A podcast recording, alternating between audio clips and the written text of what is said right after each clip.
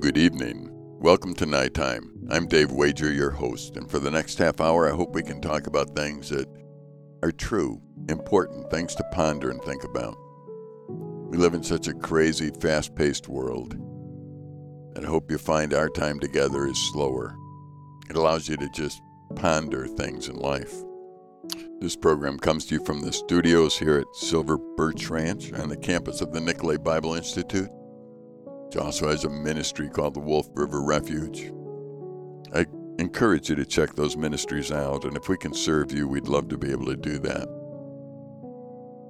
I was reading some articles online, and I read something by a man named Dennis Prager, who is known for saying many conservative things, and I wanted to read it to you. Dennis Prager said this America is the world's major exporter of destructive ideas. At the present time, China is the greatest threat to the world's stability. Russia is the world's premier aggressor nation, and Islamist groups are the primary exporters of terror or religious totalitarianism. And for the first time in history, America is the world's major exporter of destructive ideas. We are in the incredible position of being feared by many other relatively free societies. More than a few European countries actually reject America's current values, and they're right to do so. The most obvious example of American decline is the perverse American doctrine surrounding transgender issues. The sex or gender of any individual is not a given fact. Men give birth.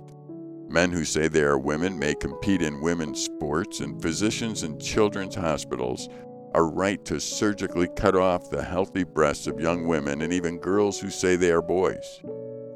America's war on truth, science, and children has rendered America increasingly an outlier in the Western world. That comes from PJ Media, a quote by Dennis Prager. I do know that God created the world to be a very specific way. He created man and he created woman. And if you want to have a family, you have to have a man and a woman do that. That's the way God made it. In fact, God made things so simple that if we just would follow what He said, there'd be so many complications gone from our life. Children growing up today in our culture are hearing all kinds of news about things that are confusing. They don't know what gender people are, and there's more genders than even male and female, which is confusing to me, and I'm in my 60s. Before you know it, you have a whole generation of confused people. And if this is the route that the United States of America wants to go, then the rest of the world will look at us from a distance, perhaps feel sorry for us, perhaps laugh at us. I'm not sure what their response will be. But I feel sorry for the fact that we live in a country that is going godless and each man can do what's right in their own eyes. Whenever you live in a place where each person does what's right in their own eyes, you get into trouble. Tonight, I want to read Proverbs 14 and put it in some kind of context with what I just read about what Dennis Prager said. Proverbs 14.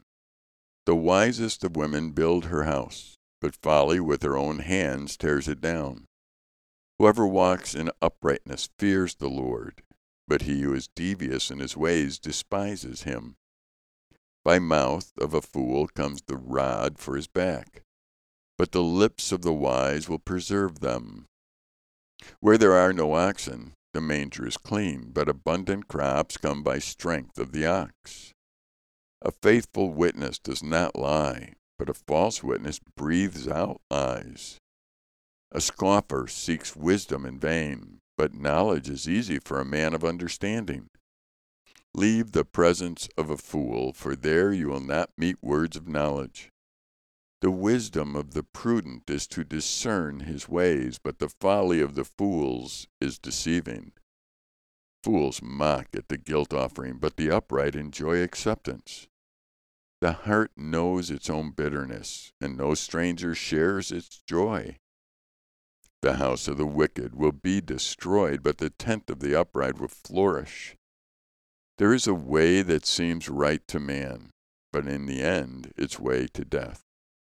Even in laughter, the heart may ache, and the end of joy may be grief. The backslider in heart will be filled with the fruit of his ways, and the good man will be filled with the fruit of his ways. The simple believe everything, but the prudent give thought to his steps. One who is wise is cautious and turns away from evil, but a fool is reckless and careless. A man of quick temper acts foolishly, and a man of evil devices is hated. The simple inherit folly, but the prudent are crowned with knowledge. The evil bow down before the good, and the wicked at the gates of the righteous. The poor is disliked even by his neighbor, but the rich has many friends. Whoever despises his neighbor is a sinner, but blessed is he who is generous to the poor. Do they not go astray who devises evil? Those who devise good meet steadfast love and faithfulness. In all toil there is profit, but mere talk tends only to poverty. The crown of the wise is their wealth, but the folly of fools brings folly. A truthful witness saves lives, but one who breathes out lies is deceitful. In the fear of the Lord one has strong confidence, and his children will have a refuge. The fear of the Lord is a fountain of life, that one may turn away from the snares of death. In a multitude of people is the glory of a king, but without people a prince is ruined. Whoever is slow to anger has great understanding, but he who is hasty temper exalts folly. A tranquil heart gives life to flesh but envy makes the bones rot. Whoever oppresses a poor man insults his Maker, but he who is generous to the needy honors him. The wicked is overthrown through his evil doing, but the righteous finds refuge in his death. Wisdom rests in the heart of a man of understanding, but it makes itself known even in the midst of fools. Righteousness exalts a nation, but sin is a reproach to any people. A servant who deals wisely has a king's favor, but his wrath falls on the one who acts shamefully. Let me read verse 34 again. Righteousness exalts a nation, but sin is a reproach to any people. United States of America or any nation that begins to do what's right in their own eyes and begins to dismiss God from the lives of the people are going down a road that they're going to wish they never went down. The end of that road is destruction, and there's no possible way off it once you hit that point. There is no possible way for the United States to be the power of the world it should be unless we return to God, the God of our forefathers, the God of the Scriptures, the God of Abraham, Isaac, and Jacob. And we begin to realign our lives in line with what God has said. We're not doing that now as a nation. That doesn't mean that those of us who are citizens here in the United States of America cannot do it. We can do it individually. But we as a nation need to have many, many people of our nation repent and begin to live as God has outlined in the scriptures, so that once again, the majority that live in our country would represent who the real King of Kings is. Then there's hope for a nation. But if we keep ignoring God, there's going to be more and more evil that take place. Those who ignore God, they begin to use the things that they should love and love the things that they should use. In other words, they begin to use people for their own benefit. And you can see that in culture, not just in the United States, but around the world, where there's rampant pornography and, and child selling for sexual pleasure to people all over the country and all over the world. You see, when you start using people rather than loving people, some of the most terrible things begin to happen in a culture. And some unspeakable things begin to happen in individual lives because there is no right and wrong anymore. If you live in a society where each person does what's right in their own eyes, then they're not doing wrong when they hurt other people and use other people. God's Word gives us definitive right and wrong. We know that it's wrong to use other people. In fact, The Bible makes it clear, Jesus makes it clear, that the most important thing that you and I can do is love God, and that means obey God, and love one another. That means represent God to one another. And if we're doing that, we're not using other people, we're loving other people. We as a nation will be destroyed if we continue down the path where we ignore God. And it won't be an outside force that will destroy us. It will be because we've ignored God and the choices that we have made. We are at a decision point, perhaps now in this particular year, where we need to choose to listen to God. Or we will be a people who will be exhausted and hopeless and actually direct those who listen to us in the wrong way. This psalm has some very key verses in it that we can look at and talk about. Verse 12 says this There is a way that seems right to man, but its end is the way to death. There's a way that seems right to man, but its end is the way actually to death. We need to understand that our understanding is limited.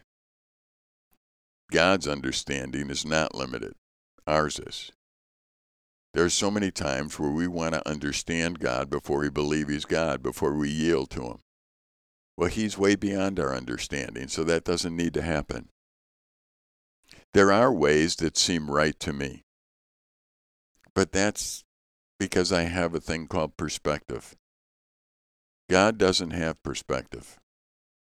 He only sees things in the absolute. He sees things the way they actually are. And we need to understand that when we go to Him. I always have perspective. My name is Dave Wager. I was born in Chicago in 1956 in the Swedish Covenant Hospital. My parents loved me. My dad is a pastor. My mom is a pastor's wife, obviously, and they were married their my entire life and stayed married. And my mom never remarried when my dad died. I grew up in ministry and one day became somebody who worked in one of the ministries that my dad began. Now, I just gave you some of the perspective of Dave Wager. But my life is tainted by the things that I've gone through in life. Growing up in Chicago gave me many areas that I could look at and try and understand life through that either helped me understand life or hindered me. When I was a child, I wanted to play baseball and I tried out for a baseball team that was a no cut baseball team, but I got cut from it. Yes, I was that bad at baseball. Now, as you go through life, you begin to see that the experiences that you had also give you a perspective on life. Now, my perspective is neither right or wrong, it's just a perspective. I didn't have the choice on who I was going to be born to. One day I was born, and Joyce and Richard were my parents. That's all I know for sure. Now, if I would have had a choice, would, have, would I have chosen them as my parents? At this stage in life, I would say yes, I would. I think they were fantastic parents. I see how God has used all of the things in my life to bring me to the point where I am today, where I understand the things I understand and live the way that I live. And I'm thankful for it. But that all has to do with perspective. As I speak, I understand that people are listening to this podcast all over the world. As you listen to it, no matter where you are, you have a different perspective on life than I do. As I look out the window of the studio I'm speaking from, the ground is full of snow. The trees are heavily laden with snow and ice. And I speak to you from the winter in a state called Wisconsin. I can't go out without a jacket and a hat and gloves. I'll get very cold, and at the end of that won't be good. You see, I have a perspective. In every area of my life, there is perspective. When I open God's Word and I start to look for the principles that are in God's Word, His principles transcend my perspective. His principles are going to be true for you listening, no matter where you are in the world, and it's going to be true for me. So there are people who listen to this podcast who perhaps are in prison.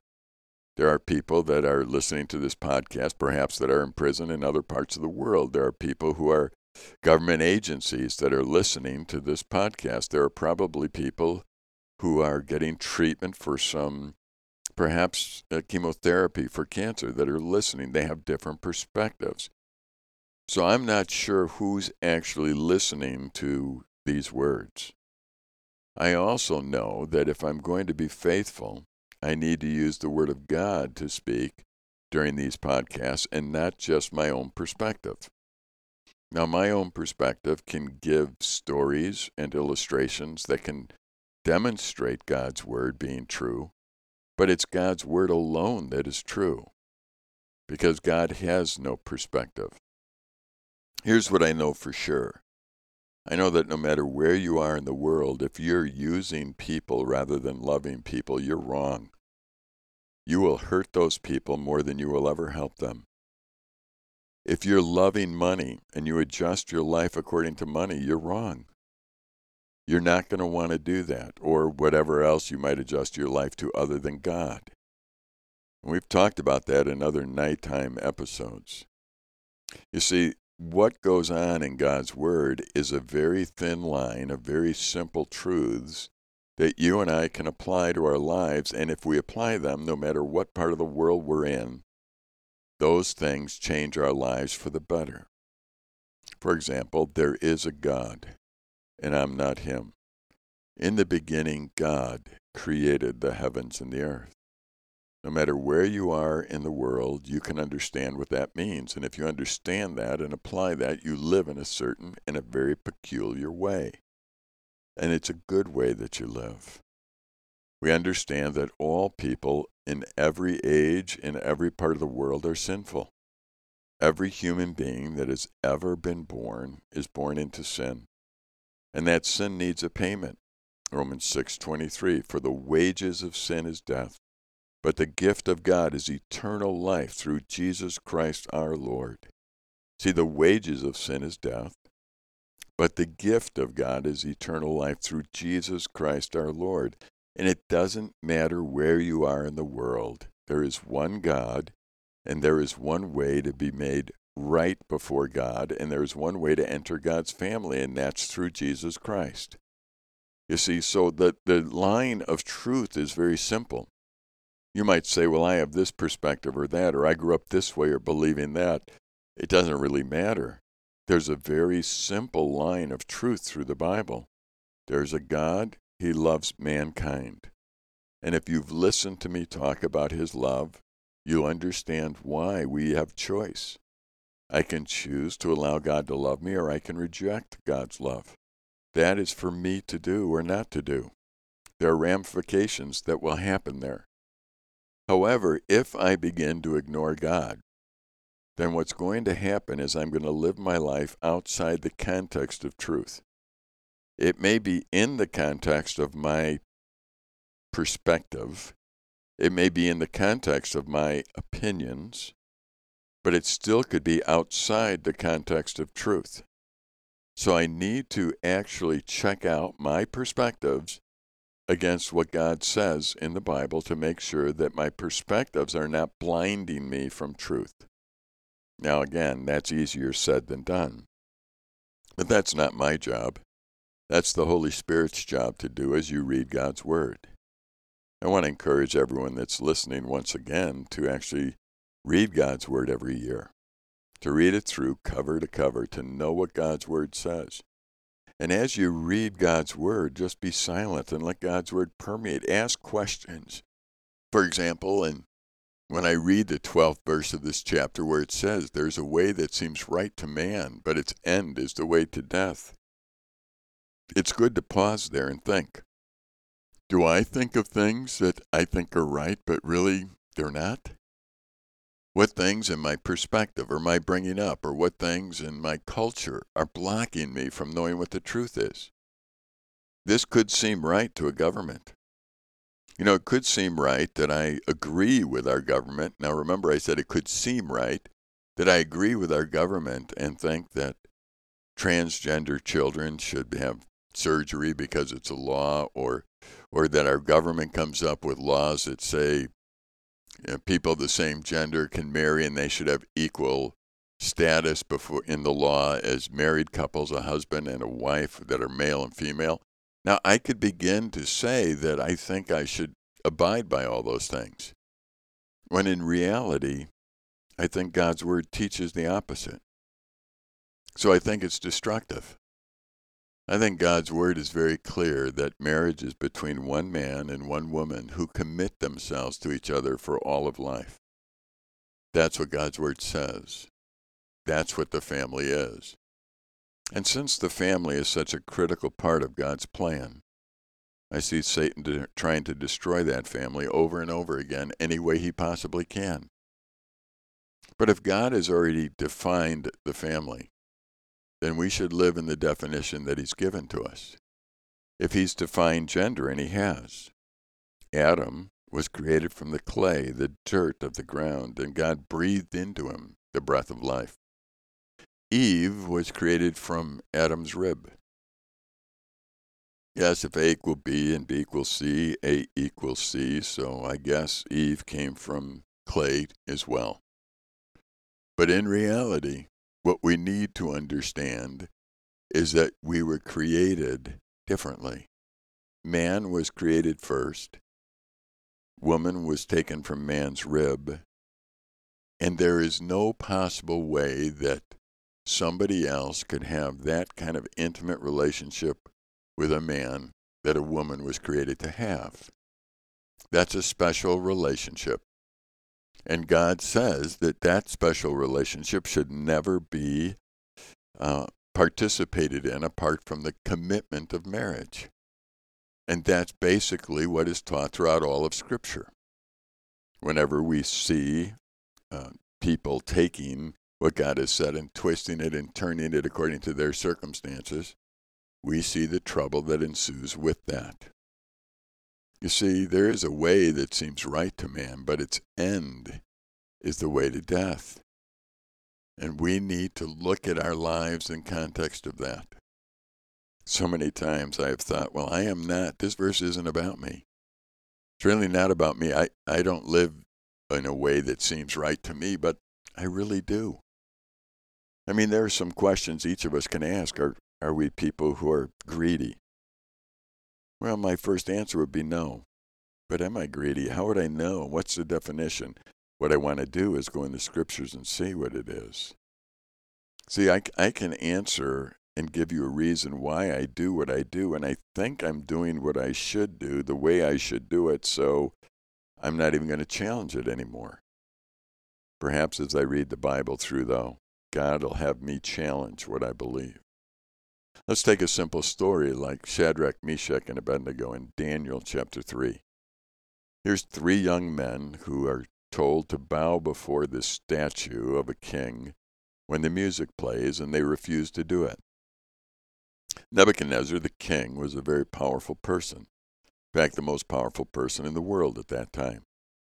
And having somebody defy his order was not something he was pleased with. In fact, he warned if you don't do what I tell you, you're going to burn to death in a furnace. But Shadrach, Meshach, and Abednego, they stayed faithful to God. They knew God's word was simple. God's word said that you shouldn't bow to any other God. See, that's a simple phrase that isn't hard to grab. Now, they may not understand everything about that statement. They may not understand everything that God meant by it, but they did understand that it was very simple to understand. We know what it means not to bow to any other God. And what Nebuchadnezzar was asking was, I want you to worship me. And the Bible was clear, and God was clear you don't worship anyone but God. Now, I am sure that there were other people in the crowd that day that were God followers or said they were God followers who understood that they shouldn't bow.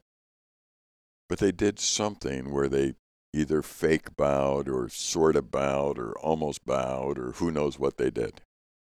But when the music played, there were only three that stood tall. It wasn't that Shadrach, Meshach, and Abednego were rebels either. They showed great respect for the king. But they understood the simple, the simple phrase of having no other gods before God, not bowing to another God, not worshiping. They understood that. Now, here's what they didn't understand they didn't understand how God was going to work this out long term in the nation. They didn't understand how God would take care of them or if he would take them home from dying in that fire. They didn't understand what kind of pain was either ahead for them or behind them or whatever else it might be. There's a lot they didn't understand, but the simplicity of the scriptures they did. And again, I want to suggest as you read God's word, the simplicity of the scripture is what you need to apply. They knew that bowing before Nebuchadnezzar would be wrong, so when the music played, while others might have been bending over, making it look like they were bowing while they were really fixing their sandals or itching their toes or sneezing or something, Shadrach, Meshach, and Abednego stood tall. And when the king confronted them, they were respectful and said, King, you can do whatever you want, but you know, this very simple thing in the Bible about not bowing is something we actually understand. It's not how they said it, that's my interpretation. They didn't bow. The king was furious because there were so many there that were watching, so many that his pride was hurt. He had the fire made even hotter and threw him in.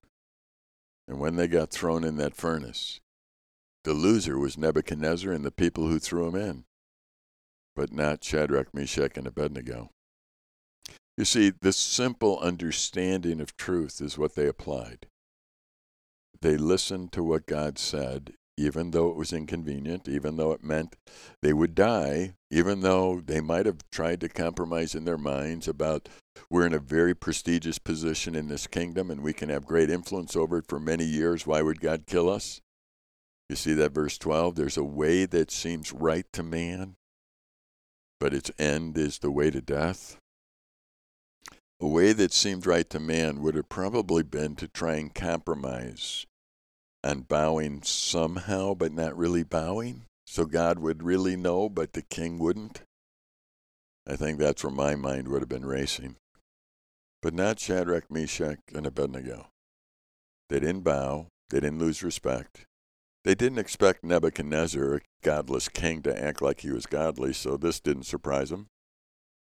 And the most important thing is, they followed the very simple that God gave them. I want to encourage you follow the simple.